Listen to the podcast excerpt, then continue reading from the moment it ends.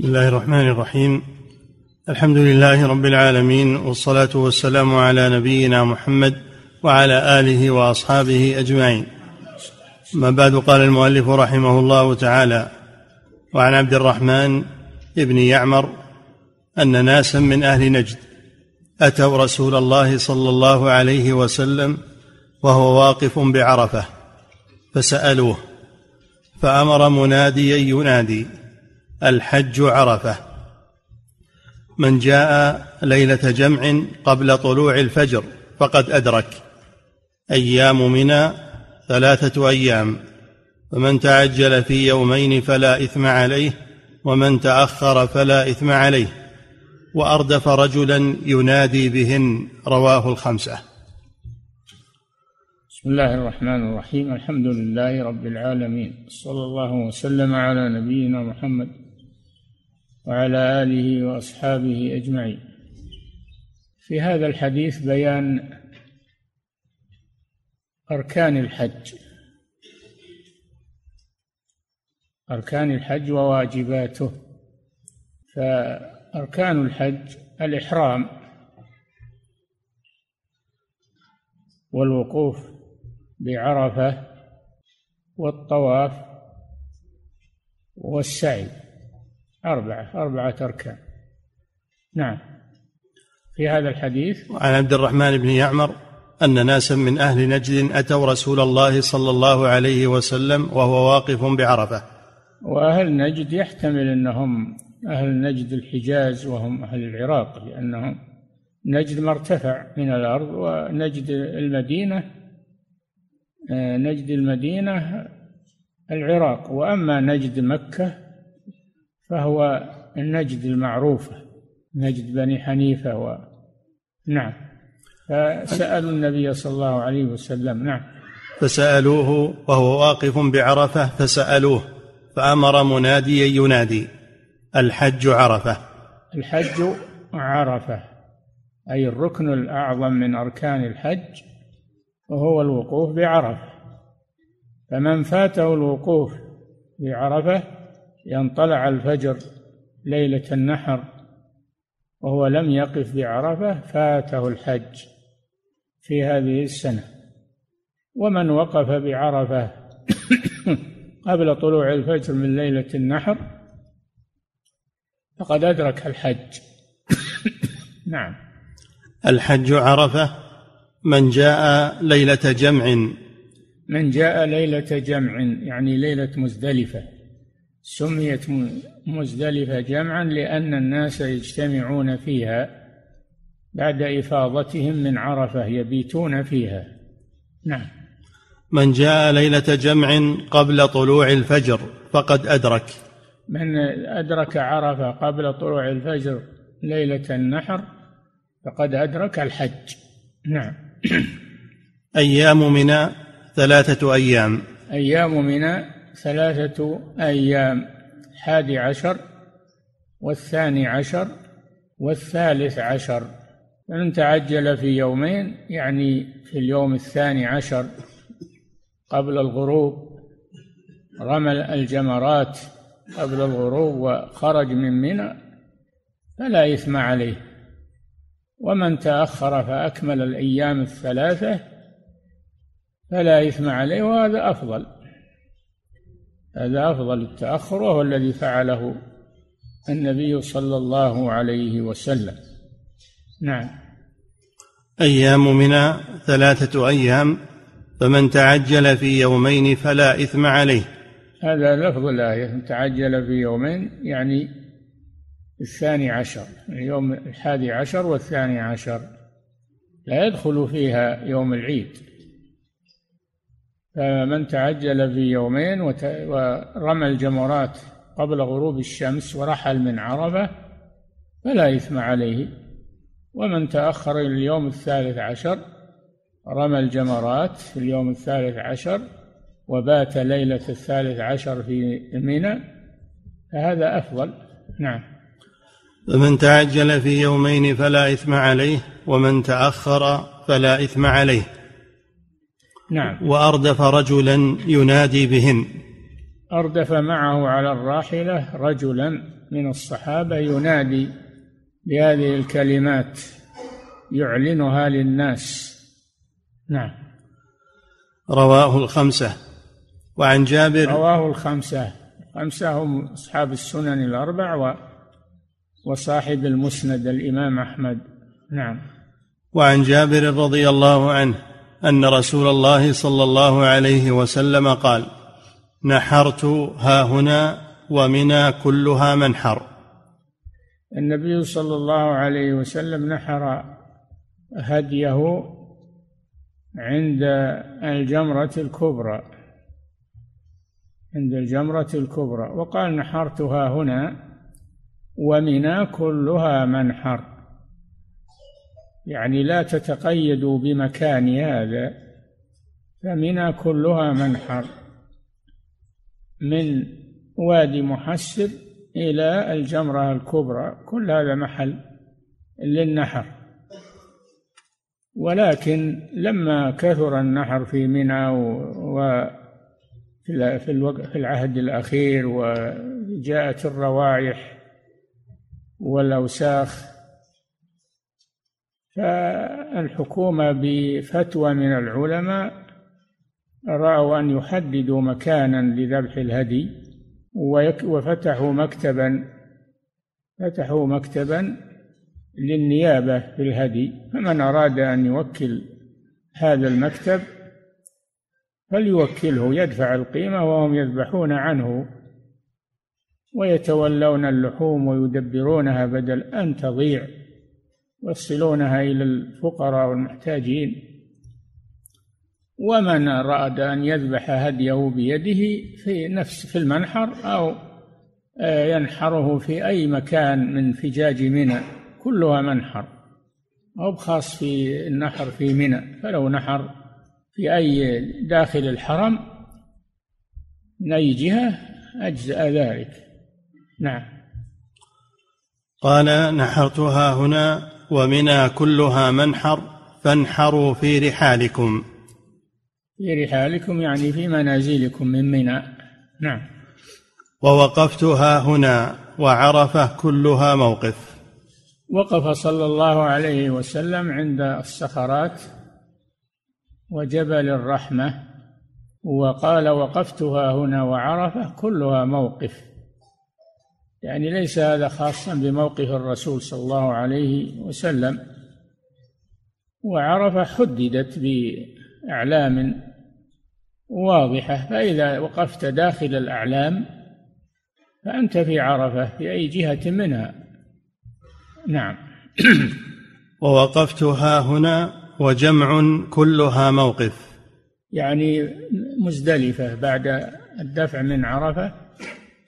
النبي صلى الله عليه وسلم وقف في آه، وقف عند عند المشعر الحرام عند جبل المشعر الحرام جبل مزدلفة. وقال جمع يعني جمع يعني مزدلفة كلها موقف. بأي مكان بت من مزدلفة فأنت أديت الواجب عليك. نعم. رواه أحمد ومسلم وأبو داود ولابن ماجه وأحمد أيضا نحوه وفيه وكل فجاج مكة طريق ومنحر.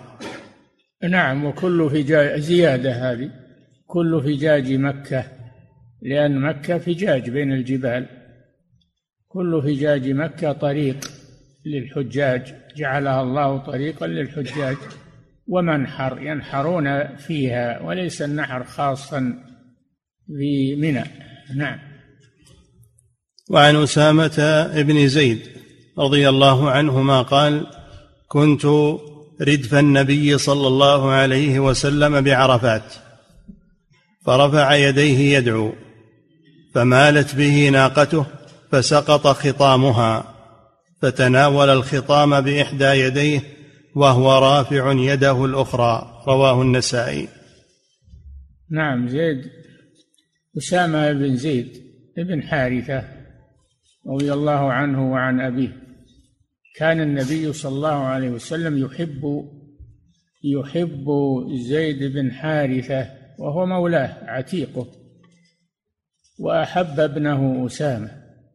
فأسامة يقال له حب رسول الله صلى الله عليه وسلم وابن حبه فكان رديف النبي صلى الله عليه وسلم وهو واقف بعرفة لأن الرسول وقف راكبا وقف راكبا على راحلته يدعو توجها إلى القبلة فسقط زمام راحلته من يده فتناوله وأخذه صلى الله عليه وسلم.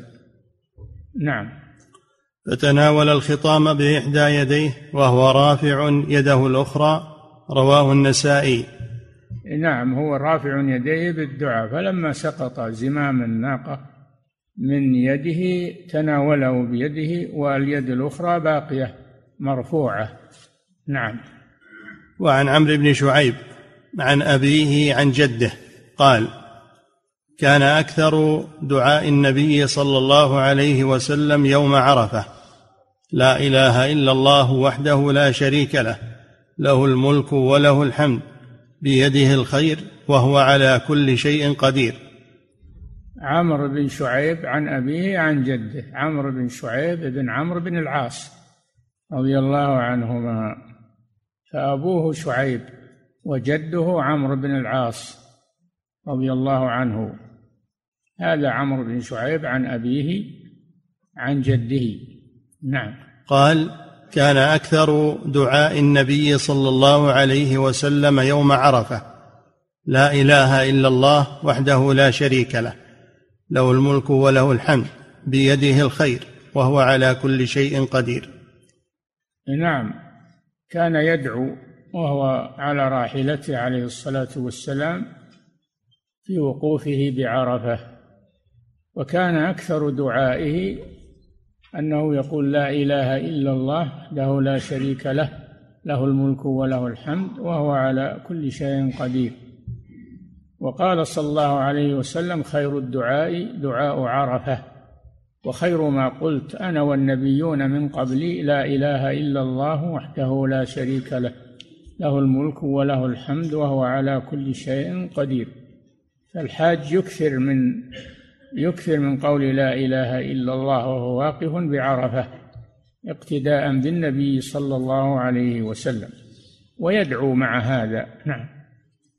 رواه أحمد والترمذي ولفظه أن النبي صلى الله عليه وسلم قال خير الدعاء دعاء يوم عرفة. دعاء.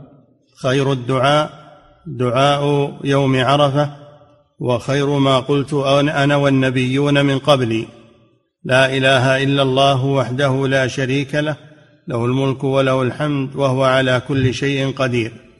فيكثر من لا إله إلا الله وحده لا شريك له في دعائه بعرفه يكثر من ذلك لأن هذا دعاء الرسول أكثر دعاء الرسول صلى الله عليه وسلم ودعاء الأنبياء من قبله.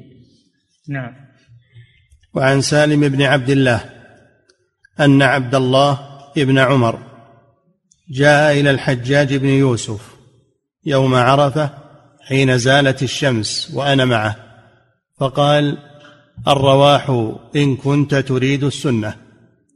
نعم كان أمير الحج من قبل بني أمية هو الحجاج بن يوسف الثقفي. جاءه ابن عمر عند زوال الشمس فأخبره ببداية الوقوف. أخبره ببداية الوقوف ليبين للناس. أعيد الحديث. وعن سالم بن عبد الله أن عبد الله سالم بن عبد الله بن عمر. نعم. وعن سالم بن عبد الله أن عبد الله بن عمر جاء إلى الحجاج بن يوسف يوم عرفة حين زالت الشمس وأنا معه فقال الرواح إن كنت تريد السنة. نعم الرواح يعني بداية الوقوف. إن كنت تريد أن توافق سنة الرسول صلى الله عليه وسلم فالوقوف بعرفة يبدأ من زوال الشمس ويستمر إلى طلوع الفجر ليلة النحر. نعم. فقال الرواح إن كنت تريد السنة الرواح. فقال الرواح إن كنت تريد السنة فقال هذه الساعة؟ قال نعم. قال سالم فقلت للحجاج إن كنت تريد تصيب السنة فاقصر فاقصر الخطبة وعجل الصلاة. فقال عبد الله بن عمر صدق رواه البخاري والنسائي. اقصر الخطبة خطبة عرفة لأن النبي صلى الله عليه وسلم خطب خطب في وادي عرنة خطب في وادي عرنة ووقف بعد ذلك بعرفة. وعرنه لا يوقف فيها لكن يخطب فيها الحجاج ويصلي فيها وفيها المسجد الآن فيها مسجد عرفة. هذا في مكان خطبة النبي صلى الله عليه وسلم. نعم. فقال إن كنت تريد تصيب السنة فاقصر الخطبة وعجل الصلاة. فقال عبد الله بن عمر صدق. رواه البخاري والنسائي. عجل الصلاة في أول وقتها من أجل أن يتفرغ الناس للدعاء. فجمع عرفة جمع تقديم بين الظهر والعصر لأجل أن يتفرغ الناس للدعاء ويكون في أول ما إذا زالت الشمس دخل وقت الظهر فيبادر بالصلاة ويجمع بين الصلاتين جمع تقديم. لأجل أن يتفرغ للدعاء في عرفة لأنه خير الدعاء كما في الحديث. نعم. وعن جابر رضي الله عنه قال راح النبي صلى الله عليه وسلم إلى الموقف بعرفة. فخطب الناس راح يعني ذهب وقت الرواح وهو من زوال الشمس من زوال الشمس. وخطب الناس في وادي عرنة وصلى بهم الظهر والعصر جمع تقديم. ثم ذهب إلى عرفة ووقف بها صلى الله عليه وسلم. فهو نزل بنمره اول النهار وصلى وخطب بعرنة ووقف بعرفة. هكذا فعل النبي صلى الله عليه وسلم. نعم. وعن جابر رضي الله عنه قال راح النبي صلى الله عليه وسلم إلى الموقف بعرفة فخطب الناس الخطبة الأولى ثم أذن بلال ثم أخذ النبي صلى الله عليه وسلم في الخطبة الثانية ففرغ من الخطبة وبلال من الأذان. ثم أقام بلال فصلى الظهر ثم أقام فصلى العصر رواه الشافعي. نعم. في هذا أنه يجمع بين الظهر والعصر جمع تقديم. يجمع بين الظهر والعصر في عرفة جمع تقديم لأجل أن يتفرغ الناس للدعاء. وليس بلازم أنك تذهب إلى موقف الرسول صلى الله عليه وسلم بل تكون في أي مكان من عرفة. قال صلى الله عليه وسلم وقفتها هنا وعرفة كلها موقف. وارفعوا عن بطني عرنة. نعم.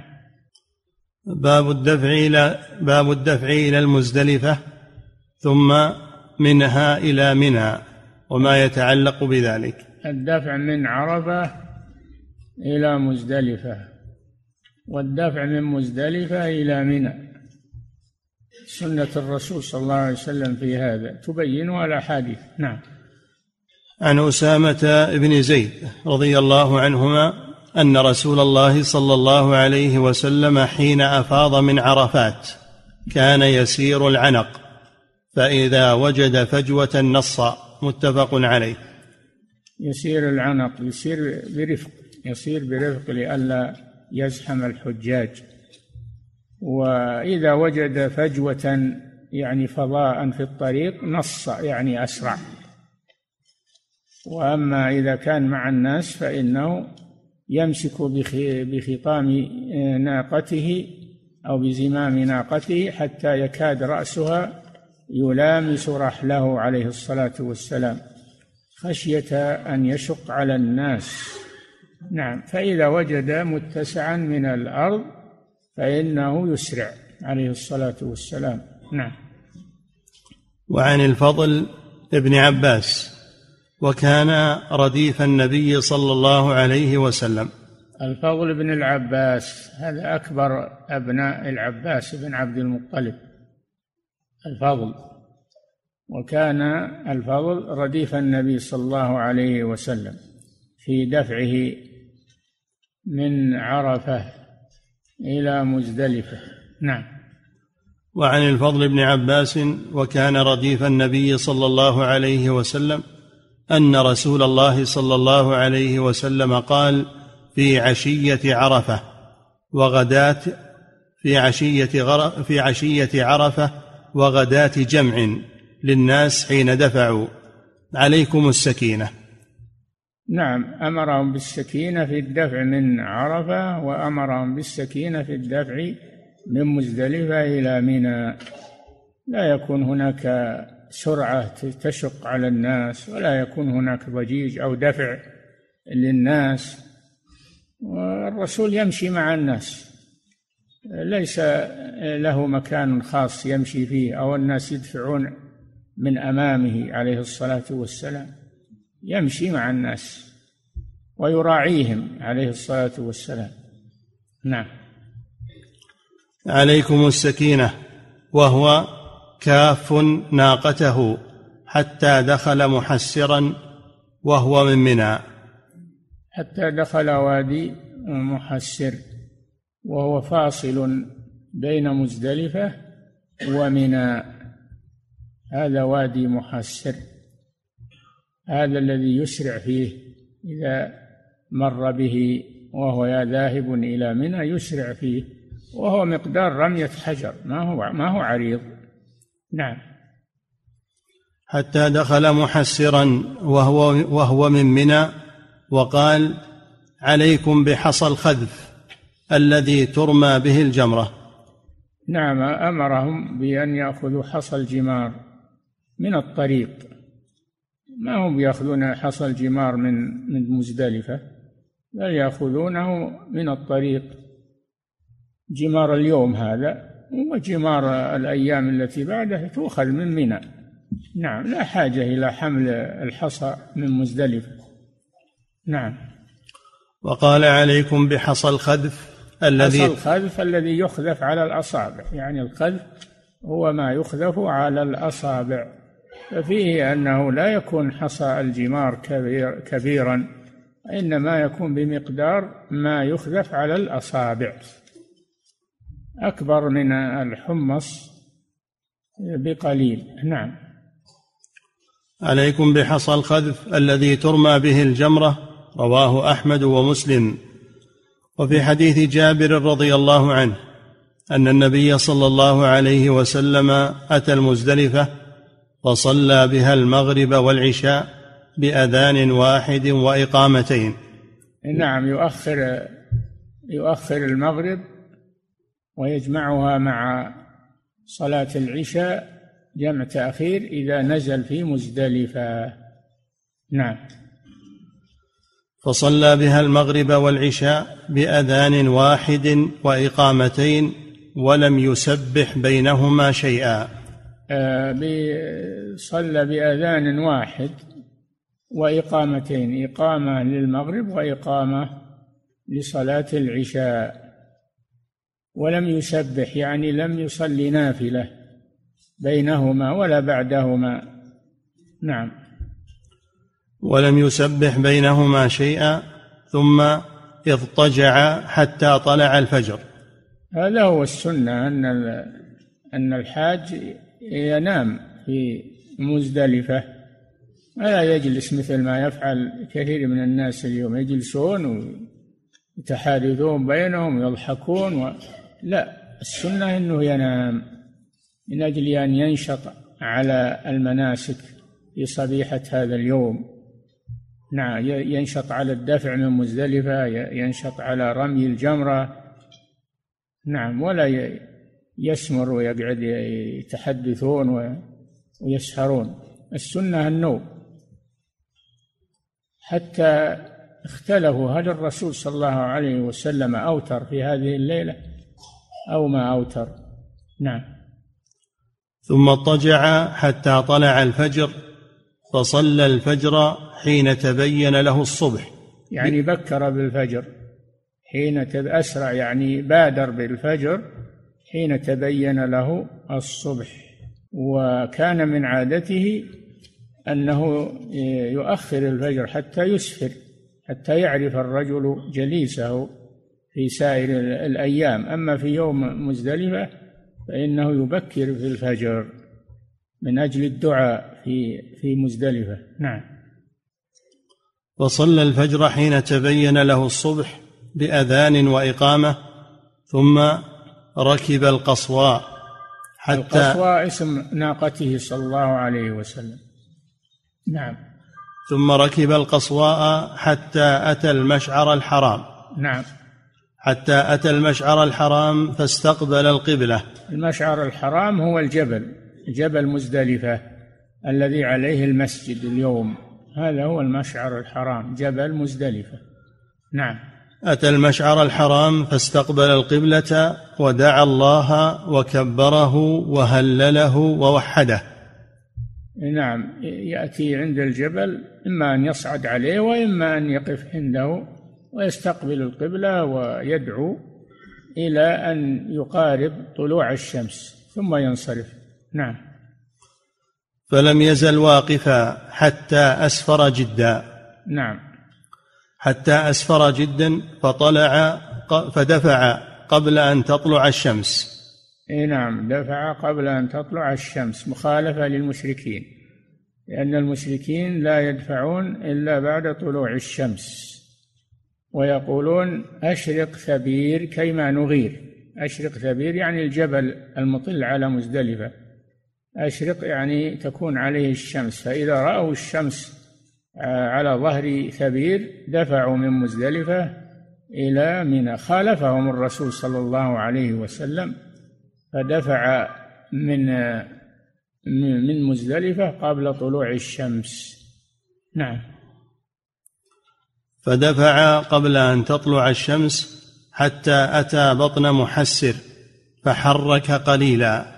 بطن محسر هو الوادي الذي بين مزدلفة وبين منى فحرك قليلا أسرع فيه فينبغي للحاج إذا بلغ محسرا أن يسرع ولا يتمهل فيه. نعم. فحرك قليلا ثم سلك الطريق الوسطى التي تخرج على الجمرة الكبرى. أي نعم الطريق الوسطى. هو ذهب إلى عرفة من طريق ضب الذي هو في الذي تحت الجبل تحت الجبل طريق ضب الأيمن. وفي الرجوع رجع من طريق من طريق الجمرات. رجع من طريق الجمرات. نعم. ثم سلك الطريق الوسطى التي تخرج على الجمرة الكبرى. نعم. حتى أتى الجمرة التي عند الشجرة. أتى الجمرة جمرة الكبرى التي عند الشجرة في ذاك الوقت. الحين ما في شجرة. نعم. فرماها بسبع حصيات. نعم. يكبر مع كل حصاة منها. يرميها بسبع حصيات. الرمي وليس يضع الحجر في الحجر الحجرات في الحوض لا يرميها رمي يرفع يده يرفع يده ثم يرميها ويكبر مع كل حصاة. نعم. بسبع حصيات يكبر مع كل حصاة منها حصى الخذف رمى حصى الخذف يعني قدر ما يرمى على رؤوس الأصابع. نعم فلا يكون حصى الجمار كبيرا ولا صغيرا يكون متوسطا. نعم. رمى من بطن الوادي. رمى الجمرة من بطن الوادي. آه، جعل ظهره جعل وجهه إلى الجمرة وظهره إلى القبلة ورماها. ورمي الجمرة من أي جهة ترميها؟ تيسر لأن الزحمة ما تسمح لك الآن. فمن أي شيء جهة تمكنت من رميها ترميها. نعم. رمى من بطن الوادي. ثم انصرف إلى المنحر. رواه مسلم. ثم انصرف إلى المنحر لينحر هديه صلى الله عليه وسلم بعد رمي الجمرة. هذا هو الترتيب المستحب. يرمي أولا ثم ينحر ثانيا ثم يحلق رأسه بعد النحر ثم يتحلل من إحرامه. نعم. وعن عمر رضي الله عنه قال كان أهل الجاهلية لا يفيضون من جمع حتى تطلع الشمس. كان أهل الجاهلية لا يفيضون من مزدلفة إلى منى حتى تطلع الشمس. ويقولون أشرق ثبير كيما نغير أي كيما ندفع. خالفهم النبي صلى الله عليه وسلم فدفع قبل طلوع الشمس إلى منى. نعم. كان أهل الجاهلية لا يفيضون من جمع حتى تطلع الشمس ويقولون أشرق ثبير قال فخالفهم النبي صلى الله عليه وسلم فأفاض قبل طلوع الشمس. رواه الجماعة إلا مسلما. وفي هذا مشروعية مخالفة الجاهلية. كل أمور الجاهلية باطلة وكلها مذمومة. فيخالف المسلم أمور الجاهلية كلها. نعم. في العبادات وفي غيرها. نعم. رواه الجماعة إلا مسلما لكن في رواية أحمد وابن ماجه أشرق ثبير كيما نغير. نعم. رواه الجماعة. جماعة هم أصحاب السنن وصاحب المسند هو الإمام أحمد والصحيحان. السبعة هم السبعة. إذا قيل السبعة أو الجماعة هذول لهم. السنن الأربع ومسند الإمام أحمد والصحيحان. نعم. رواه الجماعة إلا مسلما لكن في رواية أحمد وابن ماجه أشرق ثبير كيما نغير.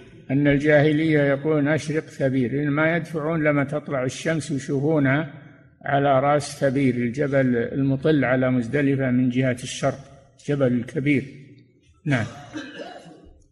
وعن عائشة رضي الله عنها قالت كانت سودة امرأة ضخمة ثبطة فاستأذنت رسول الله صلى الله عليه وسلم أن تفيض من جمع بليل. فأذن لها متفق عليه. سودة بنت زمعة أم المؤمنين زوج النبي صلى الله عليه وسلم. وكانت كبيرة السن وكانت ثابطة يعني ضخمة. يشق عليها أنها تتأخر إلى طلوع الشمس. فاستأذنت النبي صلى الله عليه وسلم فأذن لها أن تنصرف من مزدلفة بعد منتصف الليل. ترمي الجمار بعد منتصف الليل. وهذا جائز. هذا جائز لا سيما لأصحاب الأعذار والحاجة. يجوز أنه يرمي بعد أنه يدفع من مزدلفة بعد منتصف الليل ويرمي الجمرة في طريقه ويذهب إلى منى. نعم. وعن ابن عباس رضي الله عنهما قال والأفضل للقادر أنه يبقى إلى أن يرمي الجمرة قبل طلوع الشمس ويذهب إلى إلى منى. هذا هو الأفضل والأكمل للأقوياء.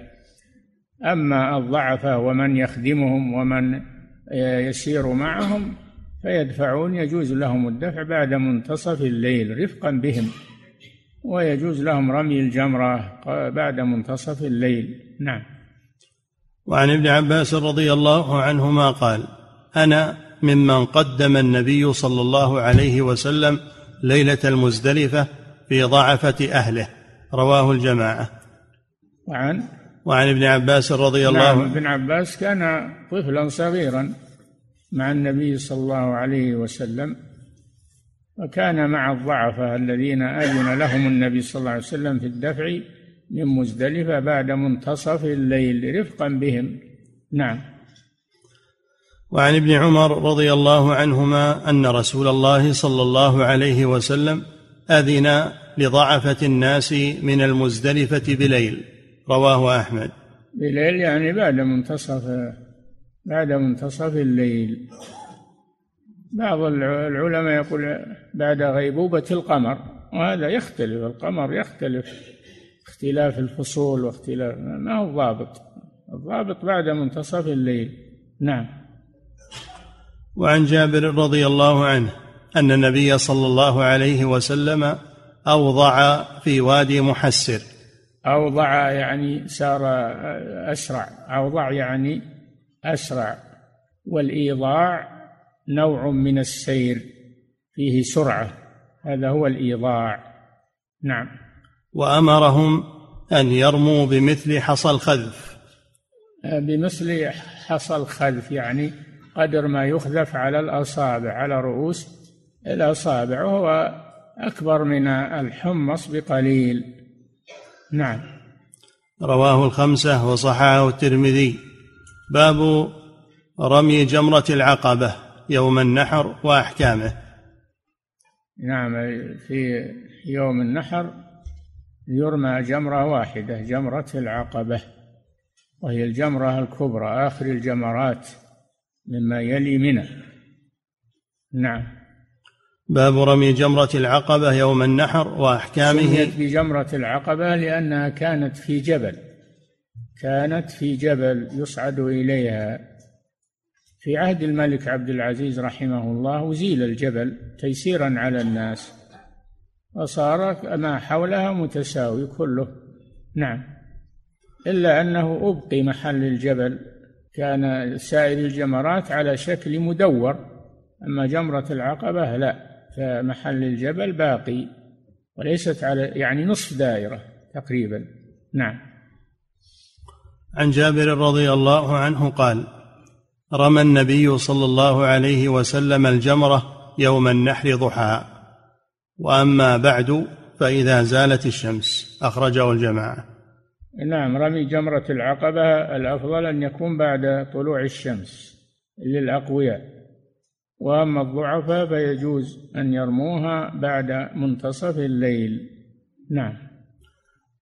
قال رمى النبي صلى الله عليه وسلم الجمرة يوم النحر ضحى. وأما بعد فإذا زالت الشمس. وأما بعد بعد يوم العيد من الأيام الحادي عشر والثاني عشر والثالث عشر إنما كان ينتظر هو وأصحابه حتى تزول الشمس عن وسط السماء ويدخل وقت الظهر. فيرمون الجمرة الجمرات ثم يعودون فيصلون الظهر في رحالهم. نعم. وعن جابر هذا على انه على أنه لا يجوز الرمي ضحى في أيام التشريق. لا يجوز. الرسول وأصحابه كانوا يتحينون إلى أن تزول الشمس ثم يرمون. وهؤلاء الناس يرمونها آه، طوال اليوم والليل. ما يجوز هذا. هذا خلاف سنة الرسول صلى الله عليه وسلم. أيام التشريق يبدأ الرمي بعد زوال الشمس. وهؤلاء يخالفون سنة الرسول ويرمونها الضحى ويفتون الناس بهذا بل يفتنون الناس ما هم يفتون يفتنون الناس. هذا لا يجوز. نعم. رمى النبي صلى الله عليه وسلم الجمرة يوم النحر ضحى وأما بعد فإذا زالت الشمس أخرجه الجماعة. إذا زالت الشمس ولا ترمى قبل الزوال في أيام التشريق. نعم. وعن جابر رضي الله عنه قال رأيت النبي صلى الله عليه وسلم يرمي الجمرة على راحلته يوم النحر ويقول لتأخذوا عني مناسككم فإني لا أدري لعلي لا أحج بعد حجتي هذه. رواه أحمد ومسلم والنسائي. نعم. كان صلى الله عليه وسلم يرمي الجمرة على راحلته من أجل أن يراه الناس ويتعلموا صفة الرمي من الرسول صلى الله عليه وسلم. لتأخذوا عني مناسككم. نعم. لتأخذوا عني مناسككم فإني لا أدري لعلي لا أحج بعد حجتي هذه. ولم يحج صلى الله عليه وسلم بعدها وسميت حجة الوداع لأنه ودع الناس فيها. لعلي لا ألقاكم. نعم. نعم. وعن ابن مسعود رضي الله عنه أنه انتهى إلى الجمرة الكبرى فجعل البيت عن يساره ومنا عن يمينه ورمى بسبع وقال هكذا رمى الذي أنزلت عليه سورة البقرة متفق عليه. نعم ابن عمر رضي الله عنه كان شديد الاقتداء برسول الله صلى الله عليه وسلم. فرمى مثل ما رأى النبي صلى الله عليه وسلم يرمي في المكان وفي الكيفيه نعم. وعن ابن مسعود رضي الله عنه أنه انتهى إلى الجمرة الكبرى فجعل البيت عن يساره ومنا عن يمينه ورمى بسبع وقال هكذا رمى الذي أنزلت عليه سورة البقرة متفق عليه ولمسلم. نعم. أنزلت عليه سورة البقرة هو الرسول صلى الله عليه وسلم. ولماذا خص سورة البقرة؟ لأن أكثر أحكام الحج ذكرت في سورة البقرة. نعم. متفق عليه. ولمسلم في رواية جمرة العقبة. وفي رواية لأحمد أنه انتهى إلى جمرة العقبة فرماها من بطن الوادي بسبع حصيات وهو راكب يكبر مع كل حصاة. يرميها وهو راكب أو وهو واقف كله سواء. و والرمي يكون بسبع حصيات يرفع يده مع كل حصاة ويكبر ثم يرميها في الحوض يرميها في الحوض حوض الجمرة. بعض الناس يصوب الحصى على الشاخص الشاخص هذا ما هو يرمى هذا إنما جعل ليبين للناس موضع الرمي فقط علامة علامة على موضع الرمي ما هو يرمى. بعضهم يقول هذا إبليس. ويضرب بالحجارة وبالنعال وب... هذا من الجهل. هذا ما هو إبليس. إبليس يضحك من هؤلاء. هذا عامود مجعول علامة على الجمرة. إذا أقبلت من بعيد تشوفه تقصده. تعرف الجمرة إنها عنده. فهو علامة فقط. نعم. يكبر مع كل حصاة وقال اللهم اجعله حجا مبرورا وذنبا مغفورا. ثم قال ها هنا كان يقوم الذي أنزلت عليه سورة البقرة. نعم كان يستبطن الجمرة يستبطن الجمرة ويستدبر القبلة ويرميها. ويقول هذا مقام الذي أنزلت عليه سورة البقرة. وهو رسول الله صلى الله عليه وسلم. وهذا فيه الاقتداء بالرسول صلى الله عليه وسلم. خذوا عني مناسككم. نعم. وعن ابن عباس رضي الله عنهما قال قدمنا رسول الله صلى الله عليه وسلم أغيلمة بني عبد المطلب على حمرات لنا من جمع فجعل يلطح أفخاذنا ويقول أبني لا ترموا الجمرة أبنية أبنية أبنية لا ترموا الجمرة حتى تطلع الشمس. نعم فالذي يصاحب الضعفة الذي يصاحب الضعفة الضعفة يرمون آخر الليل بعد منتصف الليل يرمون. وأما من يصاحبهم ويخدمهم وهم أقوياء فالأفضل أن يؤخروا الرمي إلى بعد طلوع الشمس. وإن رماها مع مع الحجاج الضعفاء فلا بأس بذلك لكن هذا الأفضل. نعم. رواه الخمسة وصححه الترمذي ولفظه قدم ضعفة أهله وقال لا ترموا الجمرة حتى تطلع الشمس. نعم فالأقوياء إذا صحبوا الضعفة فإنهم لا يرمون حتى تطلع الشمس لأنهم ليسوا بحاجة إلى الرمي المبكر. هذا هو الأفضل. نعم. وعن عائشة رضي الله عنها قالت أرسل النبي صلى الله عليه وسلم بأم سلمة ليلة النحر فرمت الجمرة قبل الفجر ثم مضت فأفاضت. نعم وله أن هذه زيادة أنه أيضا كما أنه يرمي. الجمرة في آخر الليل فله أن يذهب إلى مكة ويطوف ويسعى في آخر الليل. وهذا من التيسير على الضعفاء ومن في حكمهم ومن يخدمهم. فيه تيسير نعم.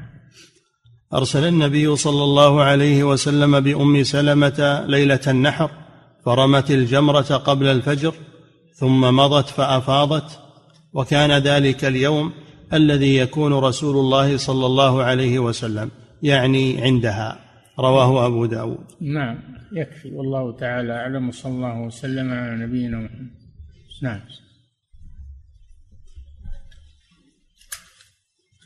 فضيلة الشيخ وفقكم الله. هذا سائل يقول عندما أقوم بالسفر فإني أدعو الله رافعا إحدى يدي والأخرى أمسك بها مقود السيارة. فهل يشرع لي رفع إحدى اليدين اقتداء بفعل النبي صلى الله عليه وسلم عندما كان واقفا على ناقته بعرفة؟ نعم. يقول عندما أقوم بالسفر فإني أقوم ما كان الرسول صلى الله عليه وسلم يرفع يديه في دعاء السفر.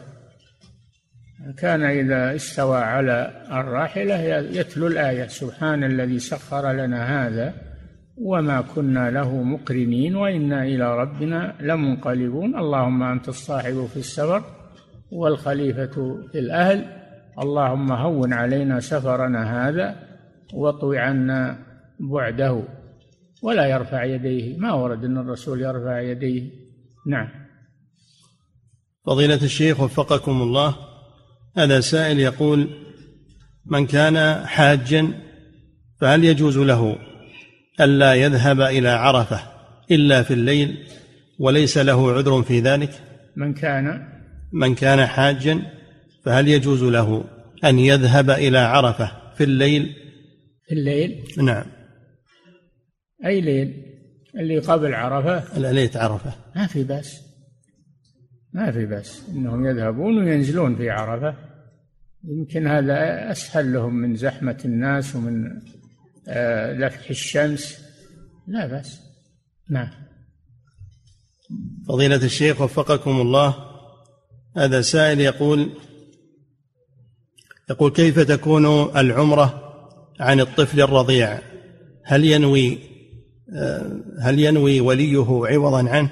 إي نعم ينوي عنه يحرم به ينوي عنه ويحمله معه ويرمي عنه ويطوف به محمولا ويسعى به محمولا. نعم. فضيلة الشيخ وفقكم الله.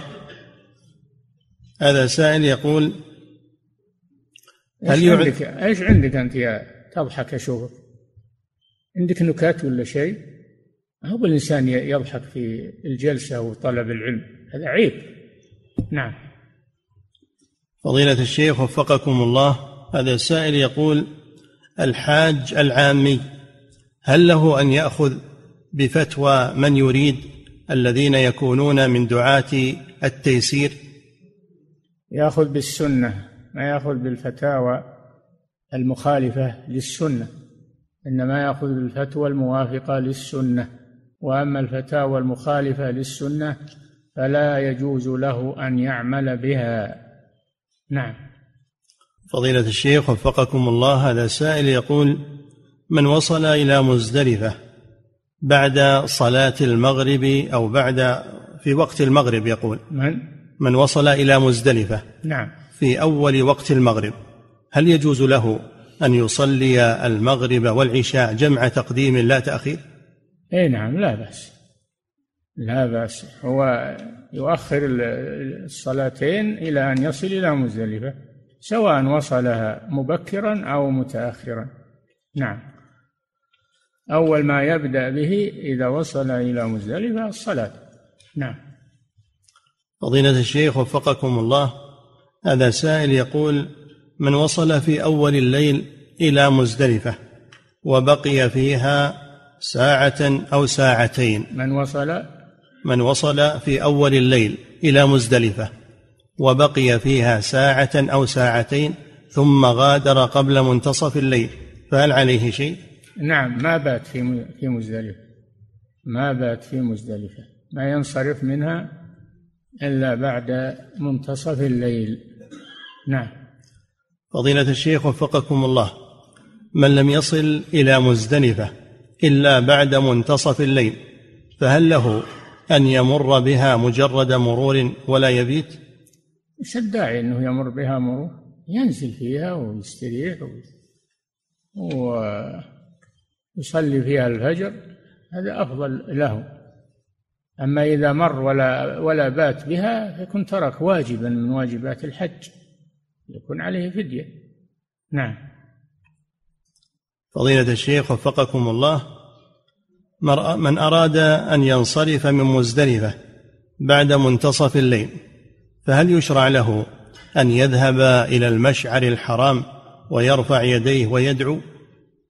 لا هذا بعد الفجر. الذهاب إلى المشعر الحرام والدعاء عنده هذا بعد صلاة الفجر. نعم.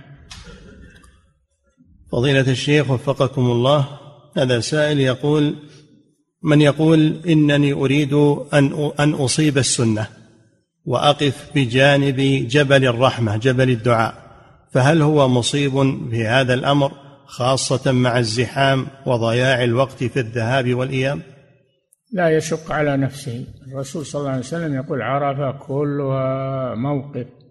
فلا يشق على نفسه. ينزل في المكان الذي تيسر له من عرفة ويدعو الله يستقبل القبلة ويدعو الله إلى أن ينصرف من عرفة في مكانه. ولا يشق على نفسه ويذهب إلى موقف الرسول صلى الله عليه وسلم نعم فضيلة الشيخ وفقكم الله هذا سائل يقول بالنسبة لهدي التمتع والقران هل يجوز للحاج أن يأكل منه؟ نعم بالنسبة لهدي التمتع والقران هل يجوز للحاج أن يأكل منه؟ نعم يستحب أن يأكل منه بل بعض العلماء يرى أنه يجب فإذا وجبت جنوبها يعني الهدي فكلوا منها واطعموا القانع والمعتر. يستحب أن يأكل من لحمها ولو قليلا. كلوا منها. اللي ما يأكل منها فدية فدية الجبران. فدية الجبران ما يأكل منها لأنها كفارة. نعم. فضيلة الشيخ وفقكم الله هذا سائل يقول بعض المجازر في مكة بعد أيام الحج يبيعون ذبائح بأسعار رخيصة جدا ويشك في أنها ذبائح هدي. سؤاله إيش؟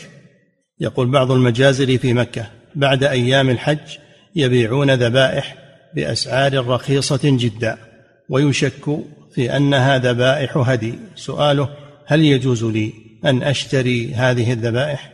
لا بأس بذلك. هم ملكوها. إذا أخذوها ملكوها يتصرفون فيها. يبيعونها يأكلونها يهدونها ما في بأس.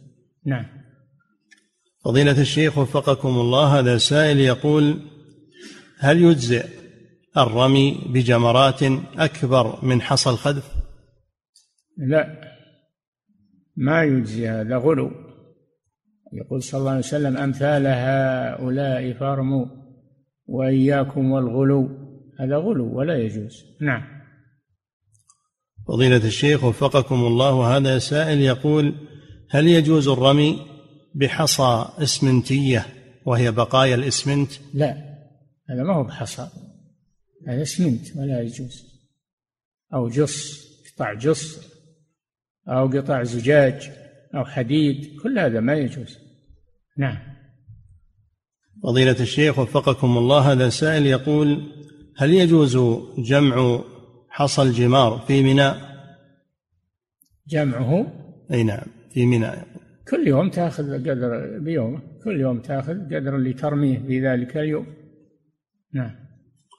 فضيلة الشيخ وفقكم الله هذا سائل يقول امرأة تمشي قليلا لكنها تتحرك على كرسي متحرك بشكل يقول بشكل كثير.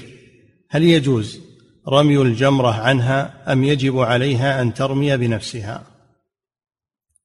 إذا كانت يشق عليها الرمي بنفسها توكل من يرمي عنها ولا تكلف نفسها. نعم.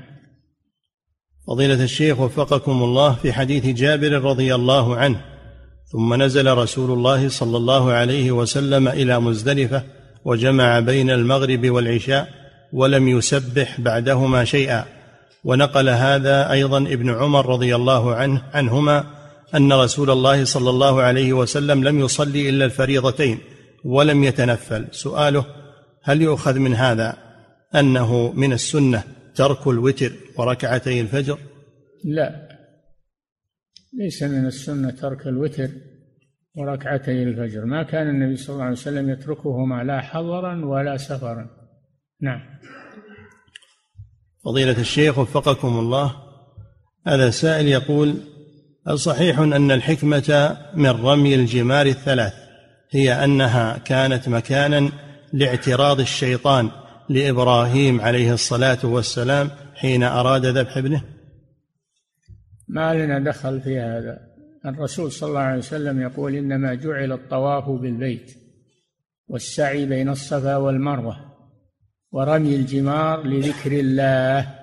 فهذا ذكر لله سبحانه وتعالى. نعم. فضيلة الشيخ وفقكم الله هذا سائل يقول من رمى الجمرات نيابة عن شخص آخر فهل يجب أن يرمي عن نفسه أولا ثم يرمي عن نائبه؟ إي نعم. يقدم نفسه أولا ثم يرمي عن الموكل. نعم. فضيلة الشيخ وفقكم الله هذا سائل يقول إذا وصل الإنسان إلى منى قادما من مزدلفة هل له أن يؤخر رمي الجمار ويذهب إلى مكة مباشرة فيطوف طواف الإفاضة؟ هل له؟ يقول من وصل إلى منى آتيا من مزدلفة فهل له أن يذهب مباشرة إلى مكة ويطوف طواف الإفاضة ويؤخر رمي جمرة العقبة؟ هذا خلاف السنة. السنة أن النبي صلى الله عليه وسلم رمى الجمار ثم ذهب أفاض إلى مكة وطاف وسعى. هذا خلاف السنة. نعم. فضيلة الشيخ وفقكم الله هذا سائل يقول بحكم وجود القطار في هذا العصر فإن دفعنا من مزدلفة كان بعد شروق الشمس. يقول هل تكون حالنا حال ضرورة ولا نكون قد شابهنا المشركين في ذلك؟ لا ما ما هو هذا موافقة للمشركين. هذا تقيد بالقطار. القطار ما هو بهواكم ولا بيدكم. فأنتم ما اخترتم هذا. أنتم تركبون في القطار والقطار له نظام يمشي عليه. نعم.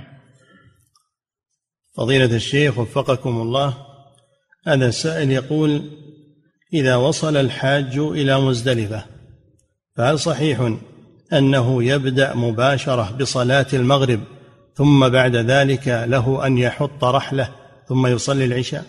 هكذا فعل النبي صلى الله عليه وسلم. أنه صلى المغرب ثم حطوا رحالهم ثم قام فصلى العشاء. فدل هذا على أنه لا لا يفسد الجمع حط الرحل والوضوء ونحو ذلك. أنه الجمع يعني متحقق ولو فصل بينهما بمقدار آه، وضوء أو حط رحل ما ما يضر هذا. نعم. فضيلة الشيخ وفقكم الله هذا سائل يقول في قول النبي صلى الله عليه وسلم من وقف بعرفة وشهد صلاتنا هذه.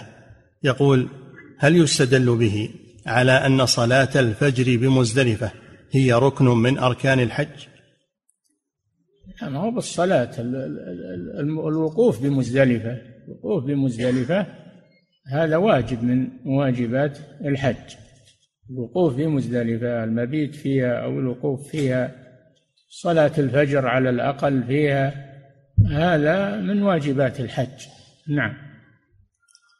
فضيلة الشيخ وفقكم الله هذا سائل يقول إذا كان التفويج من عرفة إلى مزدلفة بالنسبة لحملتنا إنما هو في الساعة التاسعة مساء هل نصلي المغرب والعشاء في عرفة؟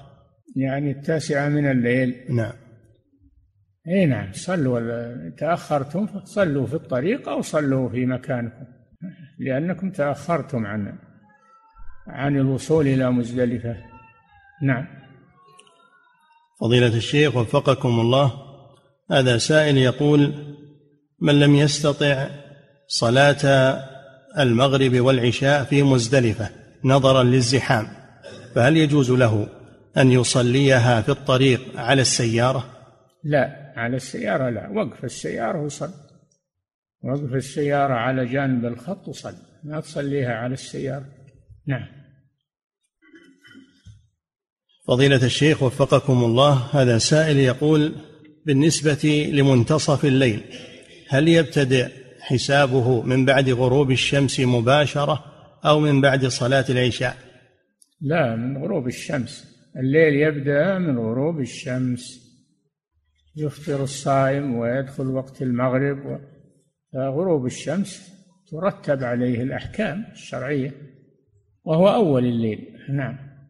فضيلة الشيخ وفقكم الله هذا سائل يقول هل يقال بأن النساء جميعهن في حكم الضعفة فيجوز لهن أن ينصرفن بعد منتصف الليل إلى منى؟ النساء الضعيفات كبار السن والحوامل ونحو ذلك. وأما النساء النشيطات فالأفضل لهن أن يعملن بالسنة. نعم.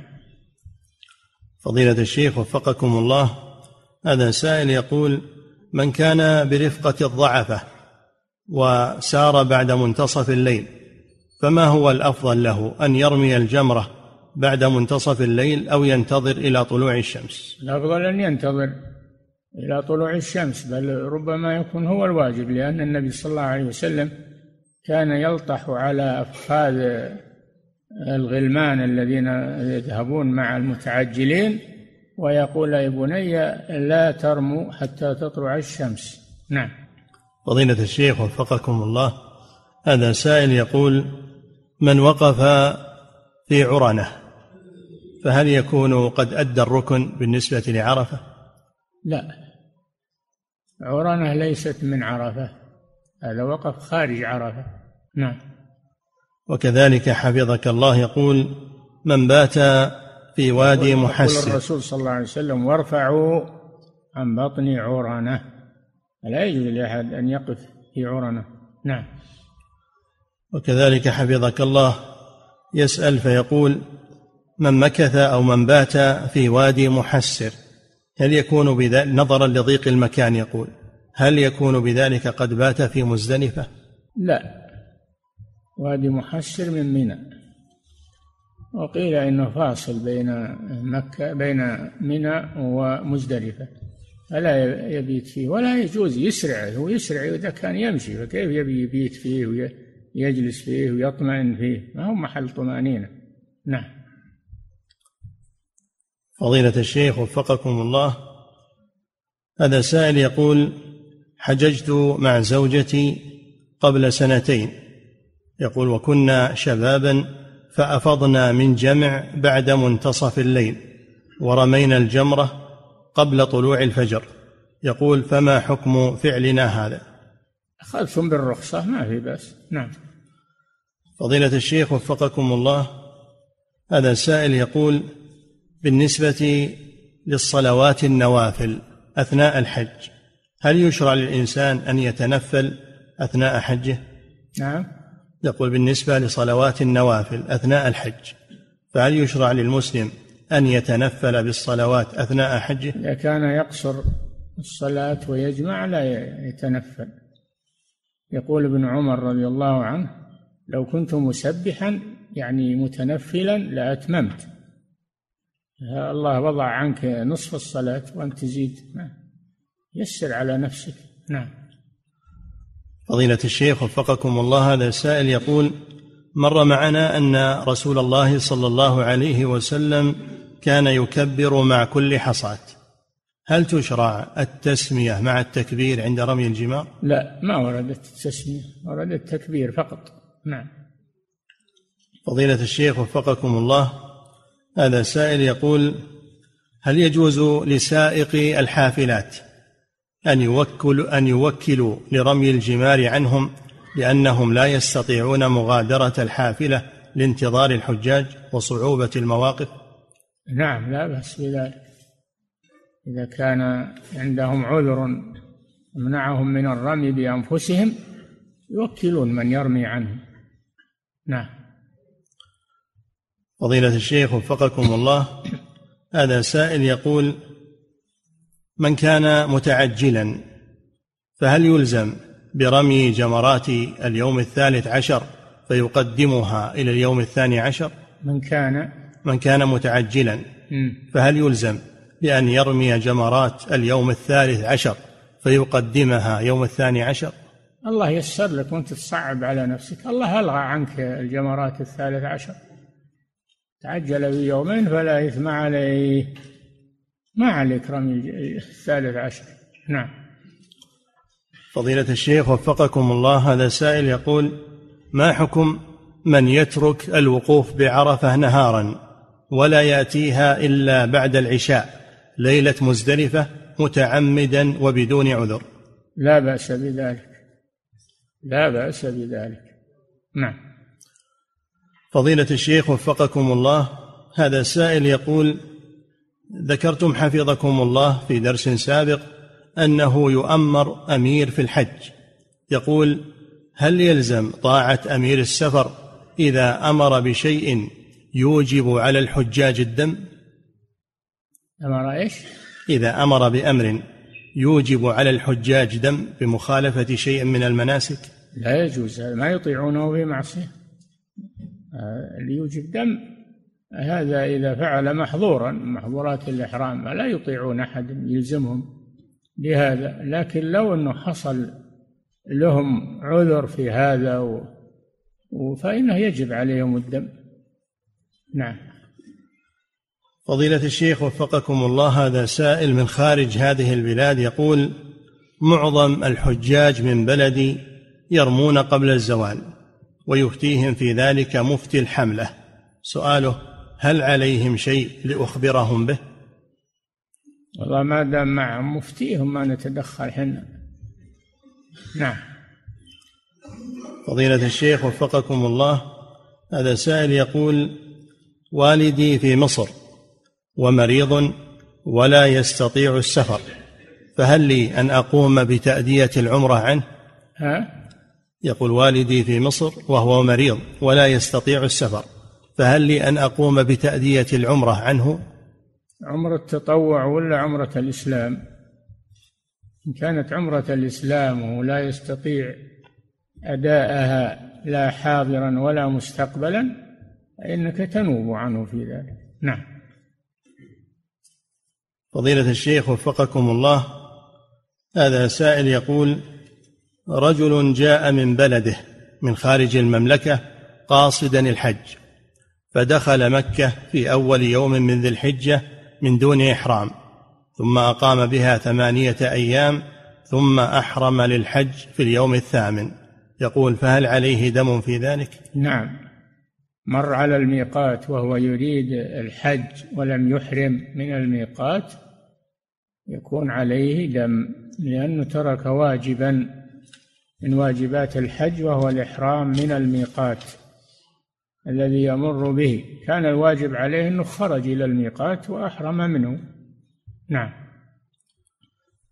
فضيلة الشيخ وفقكم الله هذه امرأة تسأل فتقول إنها لا تجد محرما فهل يجب عليها حج الفريضة؟ إذا أيست من المحرم فإنها توكل من يحج عنها. إذا أيست من وجود المحرم توكل من يحج عنها. نعم. فضيلة الشيخ وفقكم الله هذا السائل يقول بعض حملات الحج تجهز للحجاج الجمرات بأكياس مغلفة بعد غسلها وتنظيفها. يقول فهل هذا الفعل مشروع؟ ما ما في بأس. لكن ما ما ما تغسل ما لا هي طاهرة كيف تغسل؟ ما هي هذا زيادة تكلف طاهرة فلا تغسل. نعم. فضيلة الشيخ وفقكم الله. لكن راعوا أنه لا بد يكون حصى الجمار من حصى الحرم. ما يؤتى به من خارج حصى الحرم. ولا يكون مكسرا من جبل. لا يكون مكسرا من جبل. يكون حصا على طبيعته. نعم. فضيلة الشيخ وفقكم الله هذا سائل يقول من أراد التعجل في يومين فهل يجوز له أن يطوف طواف الوداع أولا ثم يرجع بعد الزوال فيرمي الجمار؟ طواف الوداع آخر شيء. إذا كان باق طواف إذا كان باقي رمي الجمار فلا يصح الوداع لأنه آخر شيء. أمروا أن يكون آخر عهدهم بالبيت. نعم. فضيلة الشيخ وفقكم الله هذا سائل يقول حججت قبل خمس سنوات وكان الزحام شديدا فمررنا بمزدلفة ونحن على الحافلات وصلينا المغرب والعشاء داخل الحافلة. يقول هل صلاتنا هذه يجب إعادتها؟ من الذي أمركم بهذا؟ أفتاكم أحد معكم؟ أو أنتم بس من أنفسكم؟ ما يجوز. إلا إذا كان إنك تؤدي الصلاة كاملة في الحافله تقف وتركع وتسجد على الأرض على أرضية الحافلة لا بأس. هذه مثابة غرفة. أما إذا كان إنك تصلي قاعد ولا تترك شيء من الأركان من أجل الحافلة فلا يجوز هذا. نعم. فضيلة الشيخ وفقكم الله هذا سائل يقول أو هذه امرأة تسأل فتقول هل يجوز للزوج أن يمنع زوجته من حج الفريضة؟ لا. إذا وجدت محرما وهي لم تؤدي الفريضة فلا يجوز له أن يمنعها كما لم لا يجوز له أن يمنعها من الصلاة والصيام. هذا ركن من أركان الإسلام. نعم. فضيلة الشيخ وفقكم الله هذا سائل يقول ذكرتم حفظكم الله أن رمي الجمار أيام التشريق أنه بعد الزوال. يقول من رماها قبل الزوال وكان جاهلا بالحكم فهل عليه شيء في ذلك؟ عليه فدية يكون عليه فدية. نعم. فضيلة الشيخ وفقكم الله هذا السائل يقول من كان قادرا على الحج وتوفرت فيه شروطه لكنه لم يحج ومات. فهل يجب على ولده أن يحج عنه؟ نعم هذا دين في ذمته.